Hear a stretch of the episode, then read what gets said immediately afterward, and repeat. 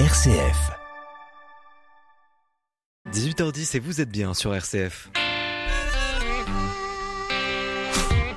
Bonsoir et bienvenue à toutes et à tous dans le 18-19 régional.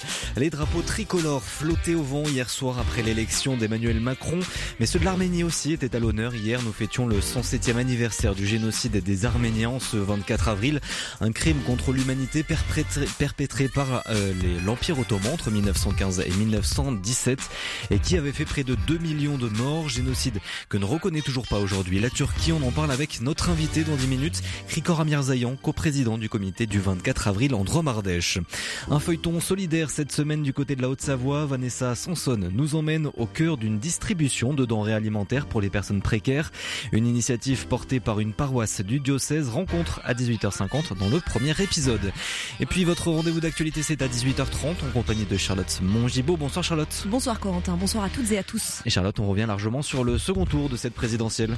Oui, avec la victoire d'Emmanuel Macron arrivé en tête hier soir en Auvergne-Rhône-Alpes. Un ouf de soulagement dans les rangs des militants de La République En Marche, vous l'entendrez. Et on fera le point sur le vote dans votre région entre avance du président sortant et percée du Rassemblement National. Puis on prendra le pouls des partis de gauche de la région qui se préparent aux législatives entre appel à l'union et querelles récentes. Des négociations importantes vont s'ouvrir cette semaine. Et puis comme tous les soirs, on jettera un coup d'œil sur votre météo avec le retour du soleil demain dans toute la région. Merci beaucoup et à tout à l'heure 18h30. Un reportage solidarité comme tous les lundis. Aujourd'hui dans votre 18-19 et nous prendrons la direction de l'Ain. Ce soir, nous découvrons dans 5 minutes une association qui facilite l'accès au sport et à la culture dans les quartiers prioritaires. Mais d'abord, c'est l'heure du clin d'œil positif. Le 18-19, une émission présentée par Corentin Dubois. On se rend maintenant à Clermont-Ferrand dans les studios de RCF puis de Dôme pour notre clin d'œil positif du jour. Et on y retrouve Adrien Barraud. Bonsoir. Bonsoir Corentin, bonsoir à tous. Et Adrien, cette deuxième semaine de vacances, on parle tourisme et surtout tourisme local avec Loganto. Oui, on va même dépasser les frontières du Puy-de-Dôme et on va même parler de toute l'Auvergne. Loganto, en fait, c'est une toute jeune plateforme de réservation de logement 100% local. Yann Moulier l'a montée pour retrouver le côté humain avec les logeurs tout en faisant découvrir les trésors du territoire. Justement, cet amour du voyage et du tourisme, c'est ce qui l'a poussé à créer ce site. C'est le, mélange de, l'amour de, ma région, puisque je suis très fier de, ma région. Je trouve qu'on a une région magnifique. Et, euh, le deuxième côté, c'est voilà, c'est euh, mes vacances à moi, c'est m'intégrer au local quand je pars en, vacances, soit dans, des régions avec des, caractères plutôt très ancrés, tels que Pays Basque, la Corse ou la Bretagne. J'aime même intégrer à ce qui se passe en, local. Et voilà, j'ai voulu mettre en avant ce qui, était beau et bien dans notre belle région. Et quand on se rend sur le site, vous avez d'ailleurs le choix de Saint-Flour dans le Cantal, à Hérisson dans l'Allier, ou encore on passe par la Tour d'Auvergne, ça c'est dans le Puy-de-Dôme. Et vous avez aussi le choix des activités, plan d'eau, montagne, campagne. Bref, vous avez un peu tout ce qu'il vous faut pour de bonnes vacances. Adrien, des plateformes de réservation, il en existe plein. Comment celle-ci compte se démarquer? Et ben, vous soulignez un bon point, Corentin.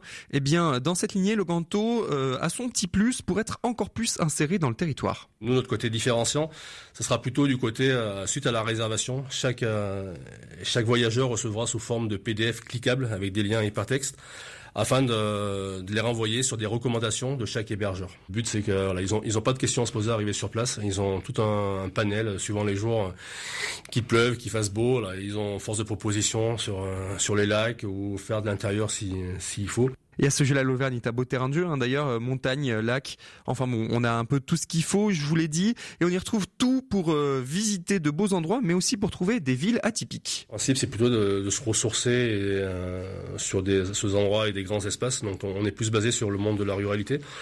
Euh, après, quand on dit ville, ça va être sur des, euh, sur des villes grandes telles que Billon, où on a un centre médiéval ça peut être du Montferrand où on est en ville tout en ayant ce, côté un peu euh, authentique et euh, où on peut flâner dans les ruelles tout en, en se ressourçant pour autant.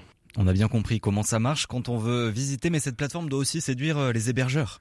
C'est là aussi que veut se démarquer Loganto dans la relation avec ses partenaires. Il veut vraiment les inclure dans cette démarche et leur faire et faire profiter l'économie locale. C'est pourquoi il leur demande de fournir eux-mêmes les coins à visiter. C'est les hébergeurs qui décident un peu de où vous pouvez aller, si je puis dire. Et cette relation, elle est fondamentale, comme il l'explique. Je les ai régulièrement au téléphone, on, voilà, on, se connaît tous, on s'appelle par, par notre prénom.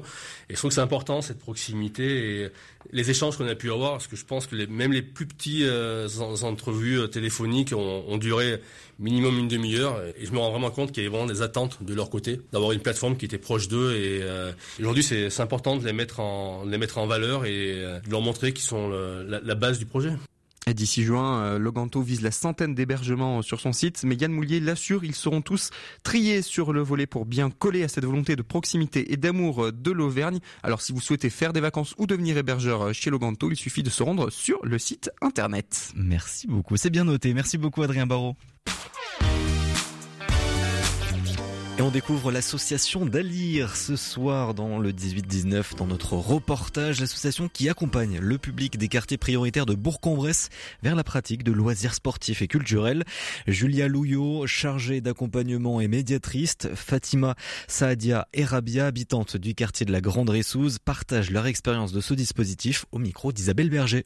Julia Louillot, vous êtes chargée d'accompagnement, médiatrice pour euh, les quartiers prioritaires et vous êtes accompagnée de Fatima, Sadia, Rabia, toutes trois habitantes euh, du quartier de la Grande Ressouze à Bourg-en-Bresse. Bonjour mesdames. Bonjour.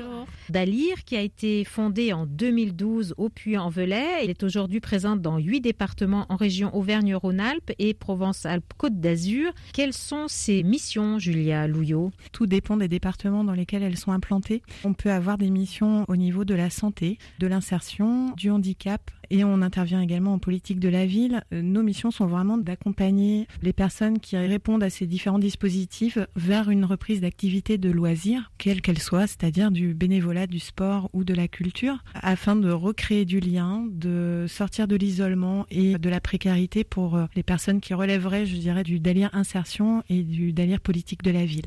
Et vous intervenez à la suite d'un appel à projet ou d'une demande de la ville? Comment mm. ça se passe? On est arrivé sur le territoire euh, suite à un diagnostic qui émane euh, au départ, et c'est le cas dans tous les départements, des directions départementales d'emploi, travail et solidarité des territoires. Et euh, ensuite, on intervient à la demande des habitants et des structures pour qui ça pourrait avoir un réel intérêt. Sous les quartiers prioritaires, hein, qui ressort beaucoup d'isolement et beaucoup de précarité, nous accompagnons tout public sans limite d'âge, euh, mais on se rend compte qu'il y a une plus forte demande au niveau du public féminin. Et alors, donc, vous avez pris votre bâton de pèlerine Alors, j'ai commencé par faire un diagnostic euh, au niveau des partenaires de terrain, tous les centres sociaux de la ville, tous les acteurs euh, du médico-social, enfin vraiment les associations qui sont présentes dans les quartiers et puis au contact des habitants de ces quartiers. Le but étant euh, l'intégration de ces habitants dans les structures existantes de façon pérenne. Et je peux également, suite à des réponses à appel à projet, mettre en place certains programmes euh, d'activité. Et euh, c'est pour ça qu'on a un projet d'activité, de loisirs, sportives et culturelles, de découverte pour toutes les femmes des quartiers prioritaires. Fatima, Sadia et Rabia, comment avez-vous été mise en contact avec le travail de Julia Rabia? Avant le confinement, je fais le sport un petit peu, je fais la marche euh, avec mon époux. Mais à cause du confinement, on était bloqué. Je suis déprimée, j'arrive pas à me sortir. Je veux sortir tout seul, mais j'arrive pas. J'ai des problèmes de santé. Il faut que je bouge un petit peu, il faut que je fais le sport, il faut que je fais des activités, mais j'arrive pas.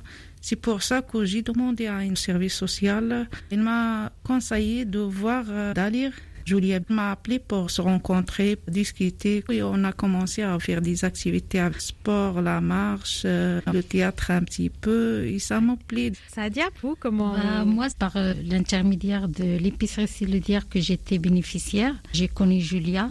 Comme j'ai des problèmes de santé, elle m'a proposé de faire du sport. Et du coup, j'ai commencé par le doing. Et après, on a fait d'autres ateliers euh, d'écriture. Ça m'a plu. Et après, j'ai appris des choses avec le groupe comme on est avec le groupe, on apprend toujours des choses.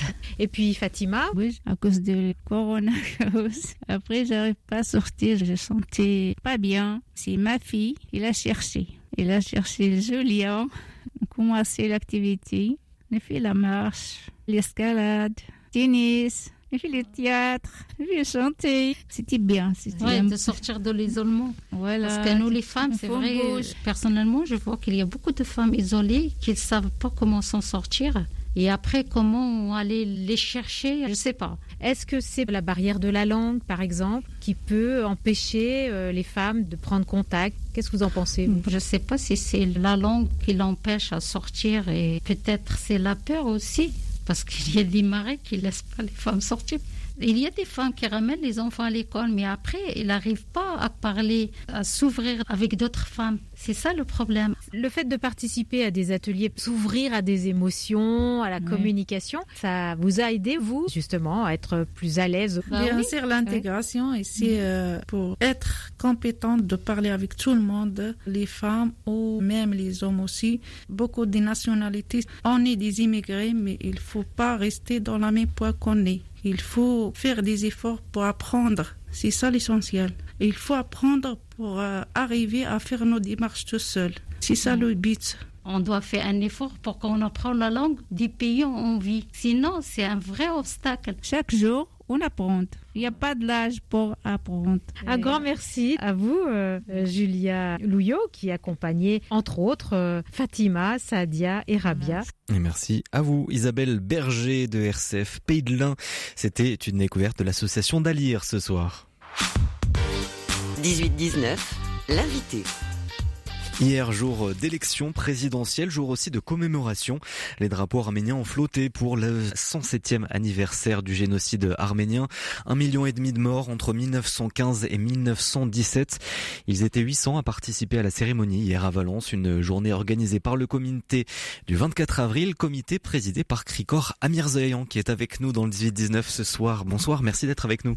Bonsoir, co-présidé par Kriko Ramirzian, puisqu'on a une co-présidence de trois personnes, Georges Rasclan et Nazo Alain 800 personnes qui étaient rassemblées hier, les Valentinois. 800 personnes, tout à fait, oui. Donc, euh, parcourant à peu près 600, ont parcouru donc les boulevards de, de, la ville de Valence pour arriver devant la stèle du génocide, œuvre de Toros, donc place Jean-Manouk Stépanian, pas loin de la place Manouchian, Misak Manouchian, allocution, dépôt de gerbes, prière, comme chaque année, mais 107 ans après, cinq générations après le génocide, on se souvient et on n'oublie pas et on revendique, surtout on revendique encore cette reconnaissance qui a eu lieu donc par, la, par une trentaine de pays, dont la France, qui s'est honorée par une loi, une loi de la République le 29 janvier 2001.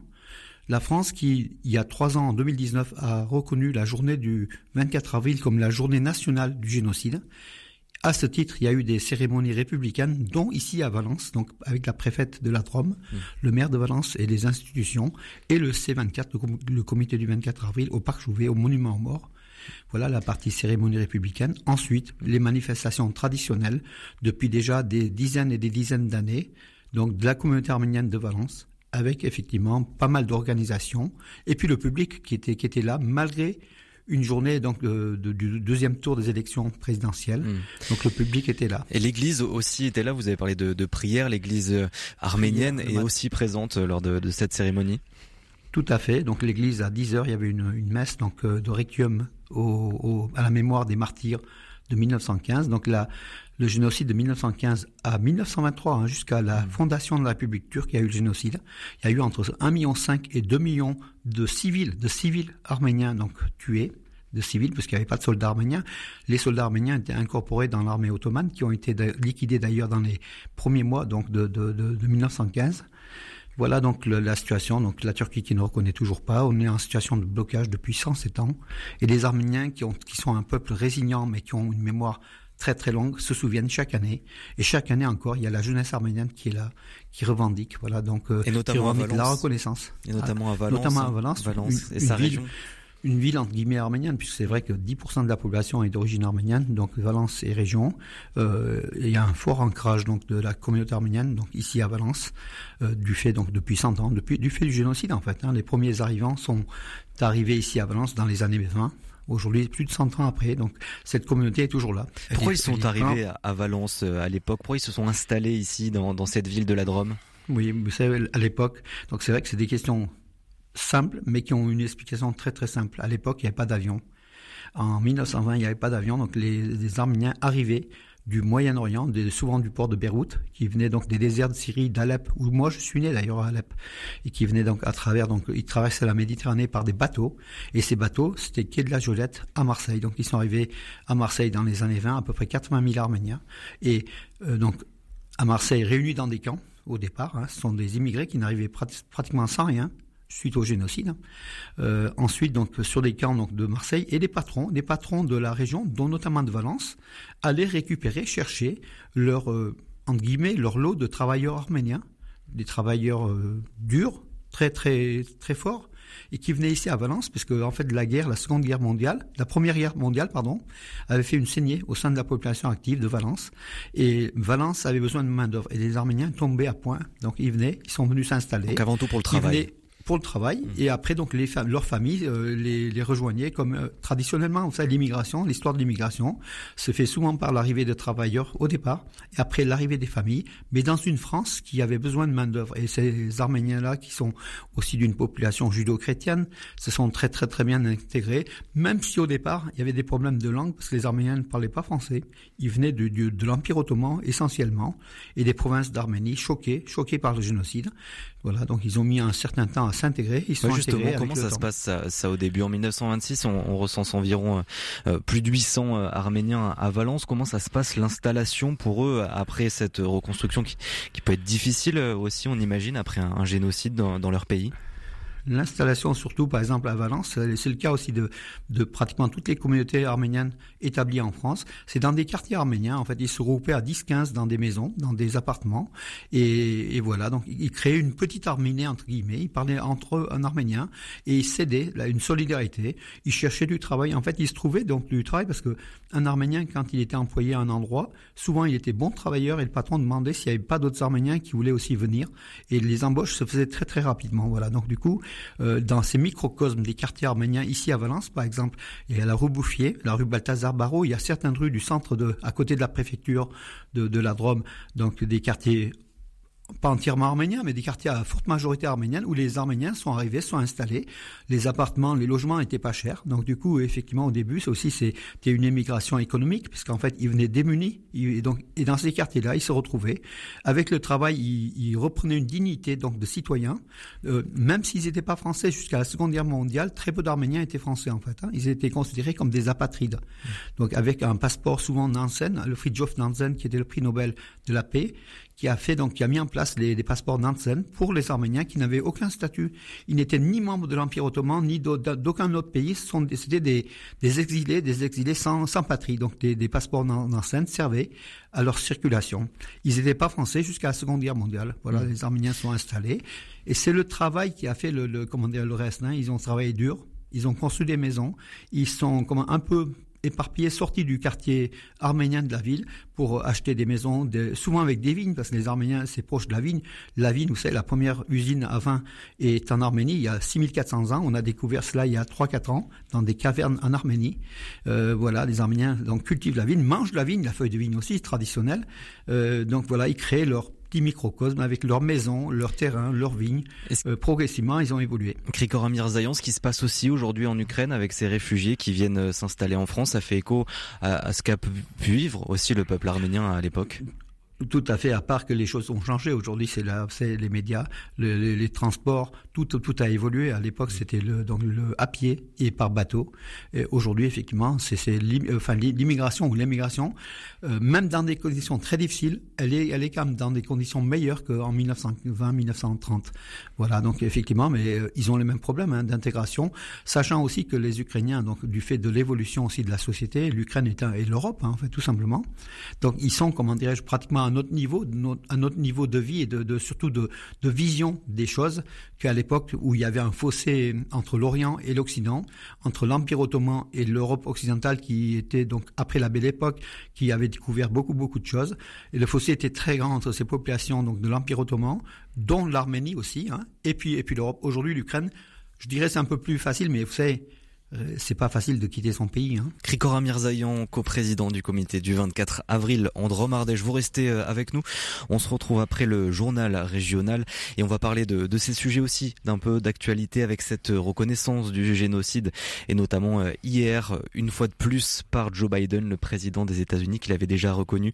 Et c'était historique l'année dernière. On continue d'en parler avec vous. Restez avec nous. On se retrouve dans 10 minutes. Visage, proposé par Thierry Lyonnais. Elles sont plus vieilles que les dinosaures et pourtant elles sont toujours là sur notre Terre. Les tortues ont 230 millions d'années. Bernard Deveau est herpétologiste, c'est-à-dire un spécialiste des tortues qu'il nous fait connaître et aimer avec une passion contagieuse. Bernard Deveau sera mon invité dans Visage ce lundi à 21h. 18h30 et vous êtes bien sur RCF. Le journal régional vous est présenté ce soir par Charlotte Mongibaud. Bonsoir Charlotte. Bonsoir Corentin, bonsoir à toutes et à tous. On revient sur cette victoire d'Emmanuel Macron arrivé en tête hier soir en Auvergne-Rhône-Alpes. Soulagement donc dans les rangs des militants de la République en marche, vous l'entendrez. Et on fera le point sur le vote dans votre région entre avance du président sortant mais aussi percée du Rassemblement national. Puis on prendra le pouls des partis de gauche dans la région qui se préparent aux législatives entre appel à l'union et division. Des négociations importantes s'ouvrent cette semaine. Et puis en fin d'édition, on jettera un coup d'œil sur votre météo du soleil demain dans toute la région.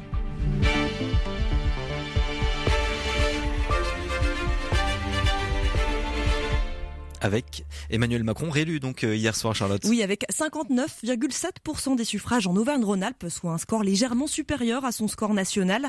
Retour sur cette soirée de fête pour les militants La République en marche, direction la Haute-Savoie où ils se sont retrouvés à Sévrier, au bord du lac d'Annecy, pour donc célébrer cette victoire, un reportage de Vanessa Sanson. Et c'est Emmanuel 20h, la joie des militants La République en marche explose après quelques sondages inquiétants. Kinga est soulagée. Même si l'abstention est forte, c'est quand même un résultat clair. Je veux dire, c'est pas du 51-49. Pour Matisse, des jeunes avec Macron, c'est aussi le résultat d'une forte mobilisation militante. On a vraiment été sur le terrain à la rencontre des habitantes, des habitants, mais aussi des commerçants. On a vraiment tout donné, on n'a rien lâché. Et franchement, c'est euh, le résultat d'un travail sur le terrain. Et voilà. Des militants qui attendent un mandat sous le signe de l'unité nationale, comme Jean-Christophe. Il y a une attente euh, à la fois de cette continuité, mais de savoir euh, rassembler cette France qui aujourd'hui semble polarisée. Et ses partisans déjà motivés pour la campagne des élections législatives. Objectif, donner une majorité parlementaire au président réélu. Myriam Claire, responsable de la mobilisation à La République en marche Haute-Savoie. On a du pain sur la planche et euh, on, on, a besoin quand même de faire bouger les lignes. On les a fait bouger il y a, il y a cinq ans. Les gens sont contents de leurs députés. En Haute-Savoie, 320 membres actifs de La République en marche ont participé à cette campagne présidentielle. Et cette campagne qui a donc apporté une victoire au président sortant Emmanuel Macron. Alors comment a-t-on voté en Auvergne-Rhône-Alpes? L'analyse de Charlotte Rouillet. Bonsoir Charlotte. Bonsoir à toutes et à tous. Emmanuel Macron donc est arrivé en tête dans tous les départements de la région Auvergne-Rhône-Alpes.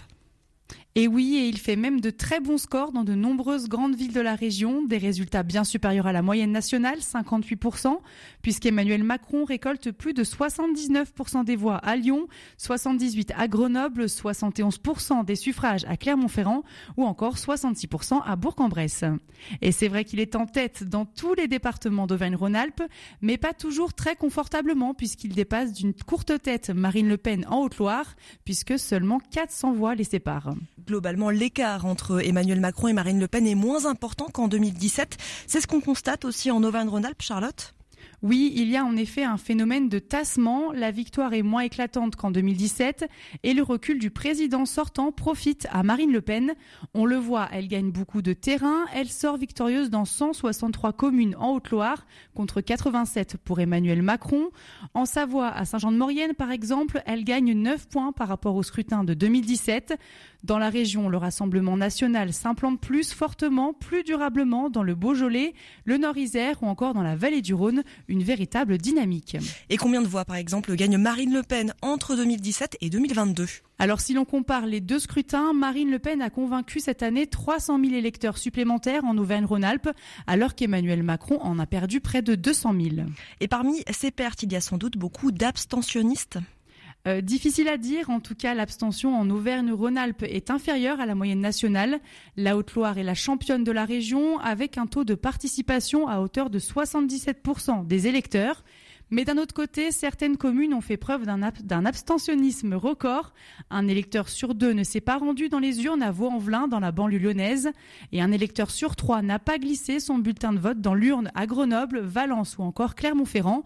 Des villes qui avaient massivement voté pour Jean-Luc Mélenchon, le candidat d'extrême gauche au premier tour de l'élection présidentielle. Merci beaucoup Charlotte Rouillet pour ces précisions. Et comme vous le disiez, le Rassemblement national récolte un score record au niveau national comme au niveau régional.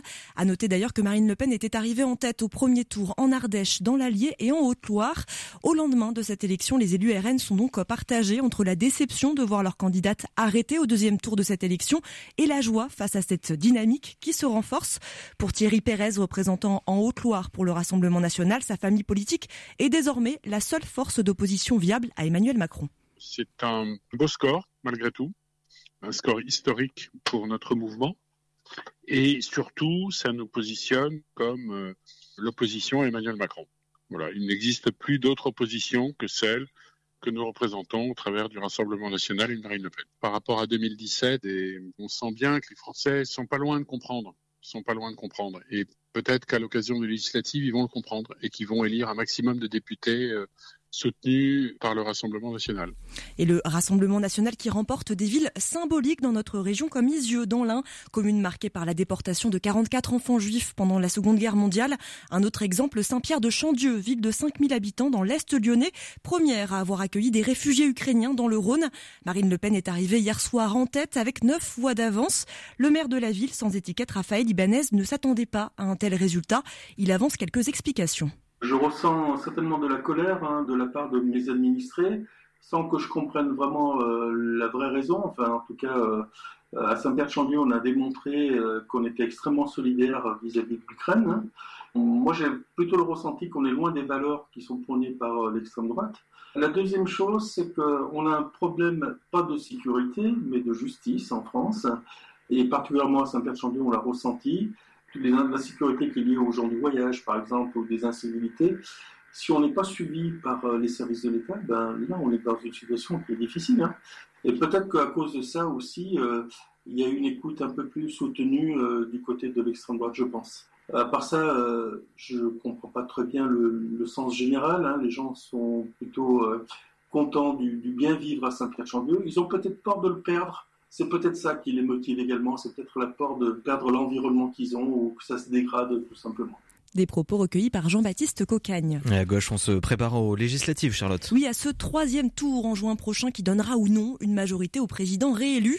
Dans les rangs des partis de gauche, les appels au rassemblement se multiplient, comme le mouvement PEPS pour une écologie populaire et sociale. Une quinzaine d'élus locaux, dont Éric Piolle, le maire de Grenoble, ont d'ores et déjà répondu favorablement à cette demande de discussion. Le problème, c'est que déjà des fractures se dessinent. Le Parti socialiste, l'un des grands perdants de ce scrutin, n'est pas invité à la table des négociations. Fabien Giverneau est membre de PEPS en Isère. Une chose est sûre, c'est que pour nous, euh, le PS ne fait pas partie des négociations parce qu'ils ont été au pouvoir, euh, où ils ont eu tous les pouvoirs. Hein. Quand il y avait euh, François Hollande, ils avaient les régions, la majorité des régions, des grandes villes, des départements. Et concrètement, ils ont fait la même politique qu'Emmanuel Macron fait ou que Nicolas Sarkozy a fait. Donc du coup, c'est eux qui ont emmené des gens comme Manuel Valls, comme, Emmanuel Macron ou autres. On a vu ce qu'ils donnaient au pouvoir. Nous ne les considérons pas forcément comme un parti de gauche progressiste et, et. Sur l'écologie, il y a, strictement rien. Sur le social, on voit déjà qu'ils commencent à reculer. Euh, Fort a déjà dit que la retraite à 40 annuités, euh, finalement, c'était pas forcément quelque chose euh, d'utile. Donc on voit bien qu'il n'y a pas forcément grand-chose à attendre du Parti socialiste. Fabien Giverneau au micro de Bérénice Charles. Et de l'autre côté de l'échiquier politique, le mouvement Reconquête d'Éric Zemmour propose cet après-midi une rencontre avec le Rassemblement national pour constituer une coalition aux législatives. Et dans le reste de l'actualité régionale, quatre cas de salmonellose provoqués par des chocolats Kinder viennent d'être identifiés en Auvergne-Rhône-Alpes. Des enfants qui ont en moyenne 3 ans. La majorité des lots contaminés ont été rappelés début avril par l'entreprise Ferrero. Et en tout, 42 enfants en France sont tombés malades. 13 ont dû être hospitalisés. Sur le plan économique dans la région, les conséquences de la crise sanitaire sur la santé des entreprises commencent à se faire sentir. Depuis deux ans, de nombreuses aides ont été distribuées pour assurer la poursuite d'activité mais certaines se sont arrêtées, mettant donc en difficulté ces sociétés. Le nombre de défaillances, c'est-à-dire de redressement et de liquidation, a progressé de 35% entre janvier et mars par rapport à la même période l'année dernière. En Haute-Loire, la situation est stable, mais la vigilance est de mise. Jean-Michel Jamon est le président du tribunal de commerce du Puy. Avec un peu d'inquiétude, parce que nous commençons à rencontrer des dirigeants dans des procédures qui sont très confidentielles, qui sont des procédures bien en amont des procédures collectives, qui viennent nous rencontrer parce qu'ils ont des difficultés à venir qui vont poser deux points d'attention. Le premier, c'est un carnet de commandes qui est confirmé, mais pas de possibilité de le dénouer, donc pas de chiffre d'affaires à venir. Et le deuxième, c'est l'impact des hausses des prix que le chef d'entreprise peut ou pas répercuter et qui ont des conséquences, bien sûr, sur son exploitation et sur sa trésorerie. On a deux, trois dossiers actuellement où on a des entreprises qui ont un carnet de commandes qui est plutôt confortable, mais qui n'ont pas les moyens de le réaliser soit parce que leurs commandes sont repoussées, soit parce qu'elles ont quelques soucis d'approvisionnement de matières premières. Jean-Michel Jamon, président du tribunal de commerce du Puy-en-Velay. Et on fait le point sur la météo demain en Auvergne-Rhône-Alpes avec vous, Charlotte, pour terminer. Oui, euh, et c'est un grand soleil qui va nous accompagner toute la journée dans toute la région Auvergne-Rhône-Alpes avec tout de même quelques légères averses demain matin qui sont attendues à Vichy, à Roanne, à Bourg-en-Bresse, Annecy, Oyonnax, Tonon-les-Bains ou encore à Chamonix. Partout ailleurs dans la région de larges éclaircies dans l'après-midi, il fera demain matin 10 degrés à Dieulfi, 11 à Chambéry, 11 aussi à Moulins, 12 degrés à Bourgoin-Jallieu. Et puis l'après-midi, le mercure remonte, mais seulement légèrement avec 16 degrés à Saint-Etienne et à Clermont-Ferrand. 17 degrés à Bourg-en-Bresse, 17 au Puy-en-Velay, 19 degrés à Privas et puis 19 aussi à Lyon. Ce beau temps ne sera qu'une répétition de la journée de mercredi puisqu'après-demain, on nous attend un temps très clément, ciel dégagé, peu de vent et des températures toujours en hausse.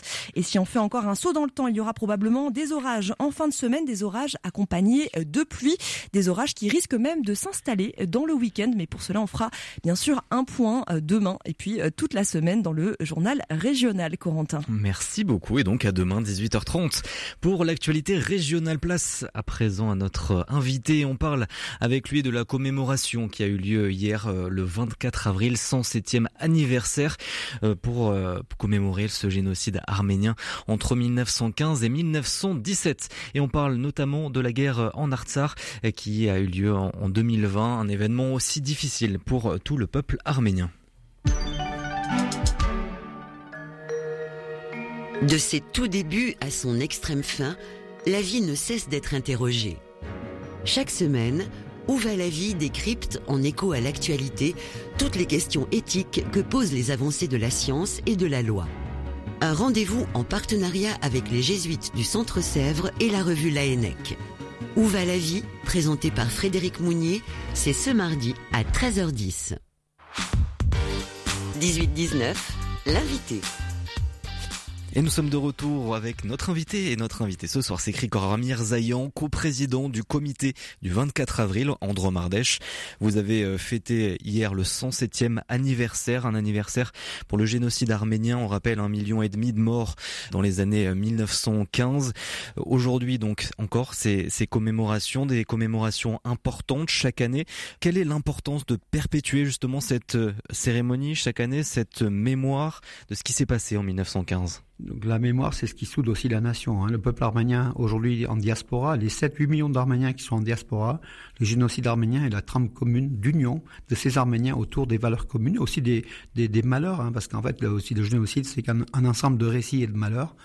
Euh, c'est quand même un élément liant, liant de cette mémoire, puisque la mémoire n'est pas passée, la justice n'a pas eu lieu. Donc du coup, ça, ça reste toujours d'actualité aujourd'hui, 107 ans après. Euh, le génocide arménien est un thème toujours d'actualité, et on le verra tout à l'heure avec les guerres en Artsakh et en Arménie, c'est plus que jamais d'actualité. Donc en fait, nous n'avons pas fêté le 107e, nous avons commémoré dans le recueillement, mais aussi dans la manifestation revendicative. Encore une fois, le, le peuple arménien n'est pas, comment dire, était, demande justice tout simplement. Hein. Donc 107 ans après, euh, rien n'est fait. Donc euh, bien sûr, des pays grands comme la France l'ont fait, on fait le pas de cette reconnaissance. Mais l'assassin, le pays assassin ne l'a toujours pas fait. Et pour nous, c'est un problème moral, c'est un problème de éminemment important. Mmh. C'est l'assassin qui doit être condamné et reconnaître son crime et réparé. Voilà, donc aujourd'hui, la situation est bloquée par la Turquie, surtout par la Turquie d'Erdogan, qui a des revers de, qui a des élans plutôt de nationalisme exacerbé, anti-arménienne, la haine, tout simplement. Et comme vous le dites, la France l'a reconnu, le génocide il y a, il y a plus de 20 ans. Joe Biden, aussi le président des États-Unis, l'a rappelé hier en réemployant ce mot génocide dans son discours. Il l'avait fait euh, il y a un an euh, officiellement. Hein. C'était euh, d'ailleurs le premier président à reconnaître ces massacres entre 1915 et 1917 de génocide. Mais c'est encore un combat pour vous, cette reconnaissance? C'est vraiment le, pays de la, Turquie qu'il vous manque encore pour être satisfait de, cette reconnaissance? Tout à fait. Nous avions en fait notre lutte, c'était effectivement les États-Unis. Les États-Unis, euh, Obama avait promis par trois fois quand il était sénateur euh, que s'il était président, il allait reconnaître. Quand il était président, bien sûr, il a oublié parce que c'est des raisons géostratégiques du fait de, l'appartenance de la Turquie à l'OTAN et de la menace d'Ankara envers Washington. Joe Biden a fait le pas l'an dernier, en fait, le 24, janvier, euh, le 24 avril 2021. Et effectivement, hier, il a une nouvelle fois rappelé cette reconnaissance. Pour nous, c'est un l'élément important. Aujourd'hui, le premier partenaire euh, de l'OTAN, de la stratégie de la Turquie, a reconnu le génocide, malgré la demande répétée d'Ankara de ne pas reconnaître, mais Washington a fait le pas, et bravo donc au gouvernement américain. Mais de toute façon, il était arrivé à un moment où il ne pouvait plus reculer en fait. Hein. donc voilà, donc des années, des années de, de d'arrêt, d'arrêt du fait de la solidarité de l'OTAN envers la Turquie. Mais à un moment donné, la vérité devait être dite et Joe Biden l'a fait il y a un an. Il y a un an. Mais il y a encore un État qui ne l'a pas encore reconnu, qui est, proche aussi de, des États-Unis, de la Turquie, Israël, qui a la Shoah, qui a été donc qui est, qui est, qui est né de la Shoah d'ailleurs, l'État d'Israël, qui n'a toujours pas reconnu le génocide arménien, du fait des pressions d'Ankara, du fait peut-être aussi de la, de la maintenance d'une de relations économiques hein, et politiques. La Turquie, qu'est-ce que ça vous ferait de, de voir le, pays reconnaître? Erdogan avait, avait présenté ses condoléances aux, familles de victimes en, en 2014. Qu'est-ce que ça changerait pour vous que, que ce pays reconnaisse le génocide? Erdogan avait présenté ses condoléances au peuple arménien comme au peuple turc, hein, parce que lui, il estime que le génocide a lieu de deux côtés. Alors que, euh, enfin, les, historiens, les livres d'histoire, puis la présence, les témoignages prouvent qu'en fait, ça a été de façon unilatérale. C'est le peuple arménien qui a été victime du génocide, avec le peuple euh, assyro-chaldéen et grec pontique. Hein, il faut quand même le reconnaître aussi en 1915, entre 1915 et 1923. Donc euh, oui, euh, pas une reconnaissance. La Turquie n'a pas effectué de reconnaissance du génocide, a, eu des douleurs partagées. donc le terme douleur partagée, ça veut dire qu'on remet la, pendule à, zéro. Il y a eu des, des, des torts des deux côtés. Mais aujourd'hui, le peuple arménien n'a pas été, comment dire, il n'avait pas d'armée. Ce sont des citoyens ottomans qui ont été génocidés. Donc euh, il n'y a pas deux poids deux mesures le peuple arménien a été victime du génocide pratiqué par le, gouvernement jeune turc de la Turquie, pas le peuple turc, hein, donc auquel on ne reproche rien d'ailleurs, le gouvernement turc entre 1915 et 1923. Et aujourd'hui, la Turquie doit reconnaître. Mais vous savez, une simple reconnaissance et demande pardon, c'est bien, mais je crois que c'est pas suffisant parce qu'en fait, euh, la Turquie pourrait, dans les années qui viennent, dire oui, effectivement, il s'est passé quelque chose, c'était un génocide. Nous, on peut pas l'appeler génocide parce que chez nous, ça n'existe pas. Le terme dans notre dictionnaire, le terme génocide est interdit. Enfin, n'existe pas parce qu'il est interdit. Mais mais il y a eu quelque chose comme un génocide que, que vous vous appelez génocide, que le, monde appelle génocide, mais nous, on. C'est quoi, c'est une reconnaissance financière financière aussi que vous souhaitez? Bah, pas que financière, vous savez, euh, l'Arménie aujourd'hui, l'Arménie est le dixième du territoire de, donc de, de l'Arménie, euh, de l'Arménie de l'Ouest qui est aujourd'hui occupé par l'Empire l'Empire ottoman et aujourd'hui la Turquie. Donc toute cette partie de l'Est, vous savez, le foyer arménien, c'est Van, le lac de Van, qui est très très loin donc de, de l'Arménie aujourd'hui, avec le mont Ararat, le mont où la, de enfin biblique, où l'arche de Noé serait posée euh, sur le mont Ararat. Il est de l'autre côté de l'Arménie, de la frontière actuelle de l'Arménie, de la République d'Arménie, de la capitale Yerevan. On voit le mont Ararat comme le Fujiyama, encore plus haut, 5156 mètres, et on, est, on a l'impression qu'on est à 100 mètres du, du mont Ararat, en pleine capitale de l'Arménie. Tous les jours, les Arméniens voient ce mont arménien, mais de l'autre côté de la frontière, du côté de la Turquie, occupé par la Turquie, avec toutes les capitales d'Arménie, comme la ville d'Ani, qui est, qui est proche de la frontière, puis Van, euh, qui était la première capitale de l'Arménie, il y a 3000 ans. Euh, tout ça, c'est du côté de la Turquie. Donc en fait, euh, les comment on n'attend pas que des, des compensations financières. Vous savez, l'argent ne fait pas tout. On attend une compensation morale et peut-être aussi des corrections territoriales. Bien sûr, de la grande Arménie, cette Arménie-là qui existait, on peut pas. Enfin, il y a des choses, on peut pas revenir en arrière. Il y a surtout, il y a 20-25 millions de, surtout des Kurdes qui habitent sur, dans ces régions-là. On peut pas les expulser sous couvert de faire une justice. Mmh. Mais quand même, il pourrait y avoir des corrections territoriales, par exemple récupération de, de l'ancienne capitale de l'Arménie, Ani, qui est pas loin de la frontière, qui est, où les vestiges archéologiques purement arméniens sont là pour témoigner de la présence de cette culture millénaire arménienne qui est là-bas. Il peut y avoir des corrections, peut-être le mont Ararat passer du côté du côté de l'Arménie, enfin des tout peut s'envisager. Krikora Mirzayan, la guerre au Karabakh en, 2020 a fait près de 6000 morts. Est-ce que cette euh, guerre a ravivé aussi des traumatismes passés, une guerre qui euh, date aussi de longtemps entre l'Arménie et l'Azerbaïdjan, avec bien sûr le peuple turc qui, euh, qui soutient l'Azerbaïdjan. Ça, ça a ravivé ces, ces traumatismes?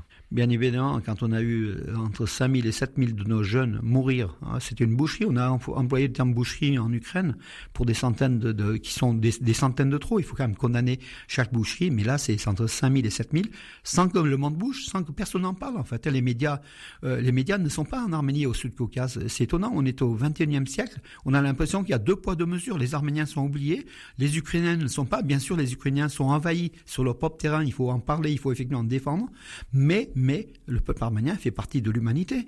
Et on a, on a deux poids, deux mesures. Donc, c'est 5000 à 7000 jeunes arméniens qui ont été tués par des drones turcs, notamment des Bayaktar, et par cette euh, coalition turco-azérie. D'ailleurs, les Azéris sont des Turcs du Caucase, hein, du Sud-Caucase. Bien sûr, les relents de, premier génocide du XXe siècle sont revenus euh, lors de cette guerre de, l'automne 2020, voilà, où la Turquie a, armé, a financé, a envoyé des, des 2000 djihadistes syriens a envoyé aussi des, des, des, des experts militaires turcs du côté de l'Azerbaïdjan pour gagner cette guerre en Artsakh. Les Arméniens l'ont perdu bien sûr à 1 contre 10 avec toutes ces technologies. Il y avait aussi des, des Pakistanais, il y avait des, de nombreux djihadistes qui étaient là, hein, du côté donc des Azéris qui sont musulmans, mmh. face à des Arméniens, une minorité qui n'était soutenue par personne, même par la Russie. Elle n'a pas été soutenue lors de la guerre de l'Artsakh. Mmh, il y a deux semaines, l'Arménie et l'Azerbaïdjan ont annoncé lancer des préparatifs de, de pour parler de paix. Est-ce que vous y croyez, vous, à cette paix entre les deux pays après des années et des années de conflit pas vraiment, puisque la question de fond, vous savez, quand euh, entre deux voisins, il y a une question de fond qui est là, le, le, fait de la, du manque de confiance l'un envers l'autre, surtout des Arméniens envers les, les Turco-Azéris, qui sont coupables de crimes, de crimes de génocide et de plusieurs autres crimes. Il y a aussi des crimes au sein Alsar, de, de, de villages arméniens qui ont été carrément, de civils arméniens qui ont été liquidés, carrément liquidés, des crimes de guerre dont une nouvelle fois encore les médias loin de, de cette de ce Sud-Caucase ont très peu parlé. Il y a eu des crimes de guerre du côté azéri, donc contre les Arméniens, lors de cette euh, euh, de cette confrontation autour de, de cette terre arménienne de, de Karabakh. Et qu'est-ce qu'il faudra pour désamorcer les tensions? Bien sûr, il faudra le dialogue, mais surtout, avant le dialogue, il faut une confiance réelle. Il ne faut pas que l'un des deux camps mente à l'autre. Il faut regarder dans les yeux et dire les vérités. Et c'est vrai que le génocide, la non-reconnaissance du génocide, parce qu'en fait, l'Azerbaïdjan, pareil, hein, comme, comme Ankara, Bakou, a une politique négationniste envers le génocide. Pour Ankara, pour Bakou, c'est la même chose qu'Ankara. Le génocide arménien n'a pas eu lieu, les Arméniens sont des menteurs, ils affabulent. C'est en fait c'est une vision, leur vision de l'histoire, voilà, c'est ce qu'ils disent. Hein. Alors que c'est pas, c'est des Américains, c'est Marganto ou l'ambassadeur, ce sont des, des, comment des journalistes occidentaux sur place qui ont témoigné, et puis des témoignages, de millions de témoignages de, personnes dont les familles ont été victimes du génocide. Donc on a ça et on nous dit non, c'est une version arménienne de l'histoire. Enfin, moi, je serais pas ici. Je suis né à Alep, en Syrie. Alep, Syrie, c'était la fin du désert de l'Empire ottoman, où les centaines de milliers d'Arméniens ont tourné et ont tourné pour trouver la mort dans, dans les routes de l'exode, un exode forcé, volontaire, pour faire mourir les Arméniens, donc au nord de la Syrie, dans le désert syrien. Moi, mes grands-parents étaient des orphelins, tout simplement. Merci beaucoup, Krikora Mirzayan, d'avoir été avec nous. Je rappelle, vous êtes euh, coprésident du comité du 24 avril, Andromardèche. Merci. Merci. 18-19, le feuilleton de la semaine.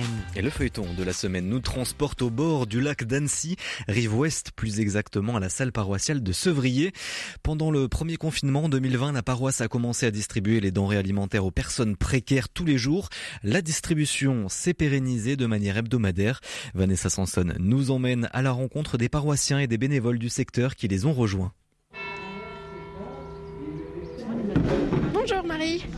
Bonjour Vanessa, bienvenue. Merci. Qu'est-ce qui se passe là? Il est 9h, on est dans la salle paroissiale à côté de l'église de, de, Sévrier. Oui, alors à 9h ouvre notre temps d'accueil pour euh, tous les, voilà, les demandeurs d'asile, les personnes euh, qui ont un peu de moyens pour vivre. Et euh, là, on va leur distribuer un numéro qui va leur permettre d'entrer à midi. On ouvre en fait la nourriture, la distribution à midi. Donc il revient vers midi et là tout se passe dans l'ordre. On les laisse entrer pour prendre la nourriture euh, en ordre. D'accord, donc si je sais que j'ai le numéro 1, j'arrive pour midi. Si je sais que j'ai le numéro 30, j'arrive un peu plus tard. Voilà, c'est exactement ça. Comme ça, ils savent que s'ils ont le numéro 30, bah, ils vont, s'ils se pointent à midi 30, euh, c'est parfait. Euh, on, on, est en partenariat avec l'Ordre de Malte et le Secours populaire pour avoir les denrées alimentaires. À côté de cela, nous avons deux autres propositions. C'est les cours de langue, apprendre les bases de français, alphabétisation pour tous les immigrants euh, qui ne parlent pas un mot de français.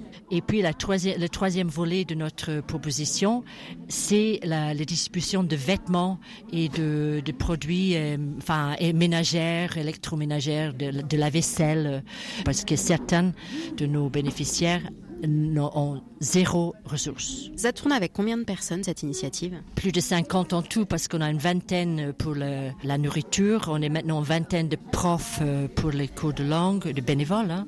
et puis on a la petite équipe de six qui gère les vêtements une initiative paroissiale à la base euh, chrétienne qui a fédéré largement autour. Hein. Il y a des bénévoles euh, d'autres nationalités, d'autres religions, euh, tous des gens du quartier qui ont connu ou des environs. Oui, tout à fait. On, a commencé, c'était une initiative, euh, en fait, Bertrand de Florian de l'Ordre de Malte, euh, qui m'a contacté, euh, donc Marie euh, représentant la, paroisse, et c'était ce partenariat paroisse et Ordre de Malte qui a fait la, base. Maintenant, nos bénévoles viennent de partout, et en même temps, on propose toujours à midi moins le quart un temps de prière pour tous. Mais pour moi, c'est le socle de notre initiative. C'est une belle mission d'église hein, que vous que vous C'est notre foi en action. Nous faisons cela au nom du Christ, pour le Christ et par le Christ. Donc voilà, c'est. Moi, j'organise rien. Je suis nul, archi nul en organisation. Mais chaque semaine, on a assez de bénévoles, on a assez de nourriture, on a assez de vêtements. Vraiment, la providence de Dieu nous donne de semaine en semaine. Une initiative paroissiale et, et, et associative qui, d'ailleurs, maintenant est dans les dans les dans les circuits. Hein. Vous êtes en lien avec les mairies, les centres communaux d'action sociale? Oui, absolument. En fait, dès le départ euh, du début du confinement, on était très en lien avec euh, la mairie de Sevry. D'ailleurs, il y avait trois conseillers euh, municipaux qui étaient dans l'équipe euh, de distribution de nourriture dès le départ. Donc ça, c'était génial parce que ça a facilité les, les relations qui ont toujours été excellentes avec la mairie de Sevrier. Et maintenant, les mairies de toute notre rive, les assistants sociaux nous, envo nous envoient euh, des, personnes dans le besoin. On fait le point régulièrement euh, de communication de nos actions et il y a un soutien et, c'est très simple et fraternel et, et dans la confiance. On a une relation euh, excellente avec les mairies. Grâce à leur ouverture, leur simplicité, ça, ça fonctionne super bien. Une centaine de familles profitent de cette distribution. Demain, nous irons dans la file leur tendre le micro. Et en terminant en musique, ce 18-19 régional avec Forest Pouki qui déjà chante depuis 15 ans, écrit aussi, se produit sur scène, biberonné au punk rock dès son plus jeune âge, notamment au contact de ses frangins. Il a passé une bonne partie de sa jeunesse en Ardèche et il est aujourd'hui constamment sur la route. On va écouter un petit morceau puisqu'il y a une date exceptionnelle à retrouver à Nonnet avec la SMAC 07 le 7 mai à 20h30. On écoute un morceau pour terminer ce 18-19, ça s'appelle Dance With Me.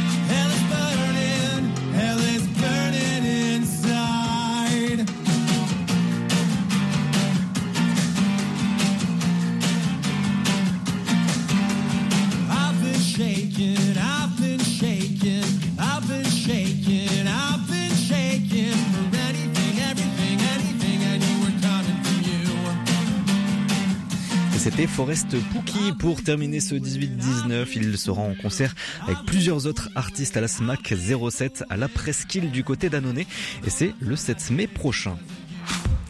Et c'est la fin du 18-19 régional. Merci à toutes et à tous de nous avoir suivis. Merci à toutes les équipes de RCF en Auvergne-Rhône-Alpes, à Benoît qui réalise cette émission tous les soirs à la technique. Tout de suite, vous retrouvez l'actualité nationale et internationale présentée ce soir par Clotilde Dumais. Nous on se retrouve demain à 18h10. Alors très belle soirée à toutes et à tous. À demain et surtout prenez soin de vous.